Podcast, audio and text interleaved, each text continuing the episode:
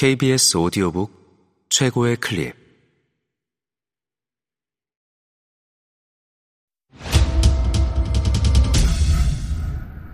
KBS 오디오북.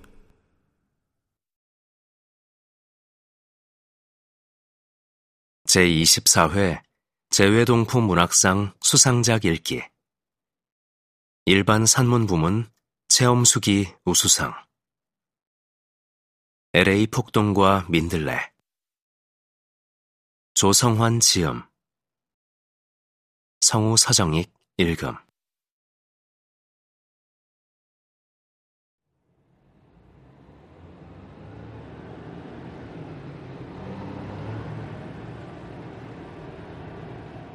Life is full of bumps.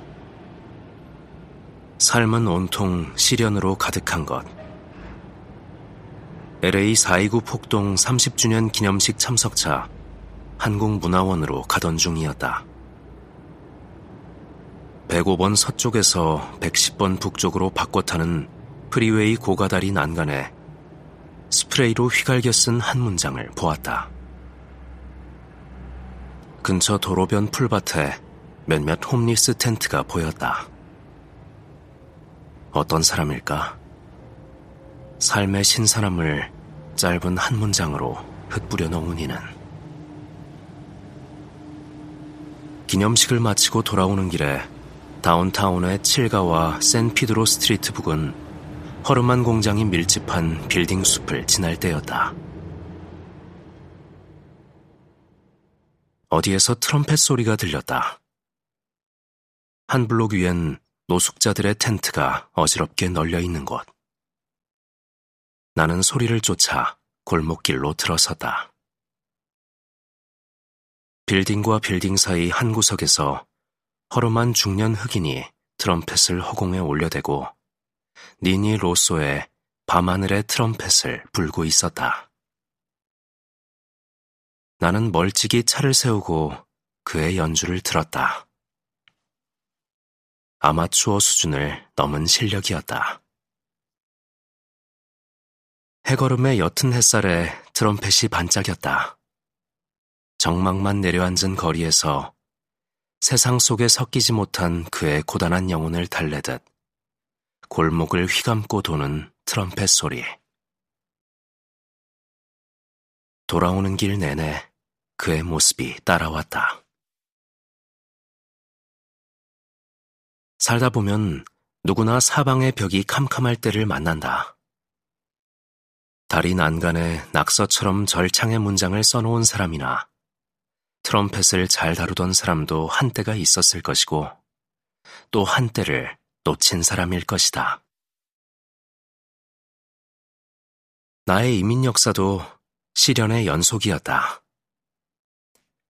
나성에 가면 편지를 띄우세요. 이곳에 오기 전 한국에서 들었던 어느 세월 좋은 사람의 낭만적인 노래 가사에 나성은 지상 낙원인 줄 알았다. 막상 이곳에 첫 발을 디딘 사람에게는 꿈이 확 깨는 오아시스 같은 노래였다. 그 노랫말이 다시 들리기까지 오랜 세월을 허덕여야 비로소 귀에 찾아오는 소리였다. 미국에 온 지 8년 만에 흑인 빈민 지역의 liquor store를 인수했다. 그 업체를 갖기까지 8년은 사철 내내 햇빛은 쨍쨍 모래알은 반짝이는 사막의 땅 LA에서 온몸으로 햇빛과 맞짱을 뜬 기간이었다.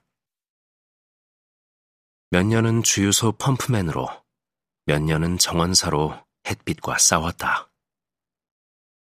그 즈음은 한국에서 온 이민자라면 누구나 다 그만그만한 세월의 언덕을 힘겹게들 넘었다. 힘겨웠다고는 하지만 꿈이 있었으니 힘겨운 것쯤이야 능히 견딜 수 있었다. 한인 사업가들은 비교적 심성이 착하고 다루기 쉬운 흑인 지역으로 몰려들었다.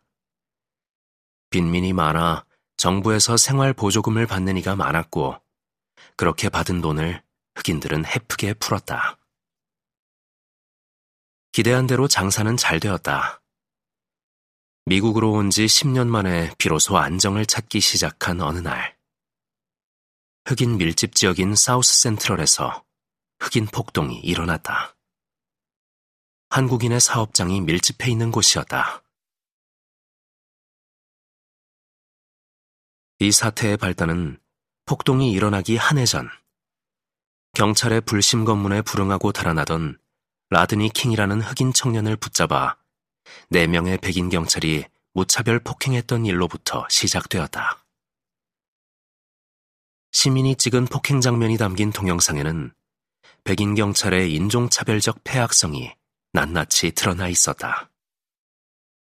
흑인들의 공분을 샀던 이 사건은 4명의 백인 경관에 대한 배심원단의 무죄 판결이 나자 분을 참지 못한 흑인들이 거리로 뛰쳐나오면서 폭도로 변한 사건이었다.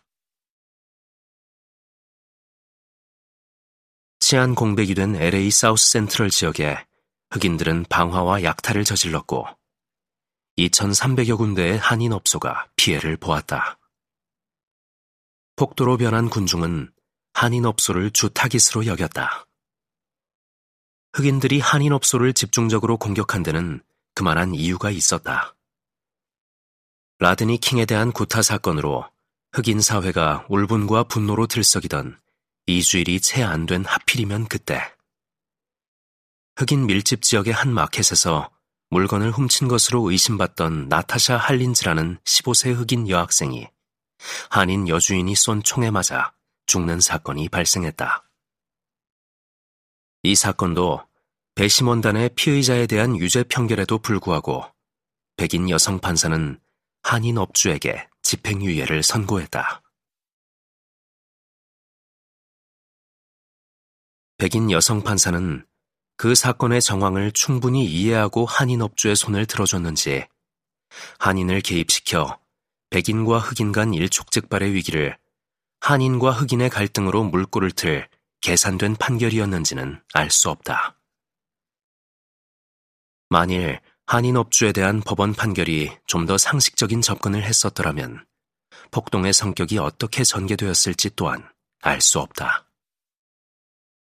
결과적으로 그 판결은 한흑 간의 갈등이 최고조에 이르게 한 단초가 된 것만은 부인할 수 없게 되었다.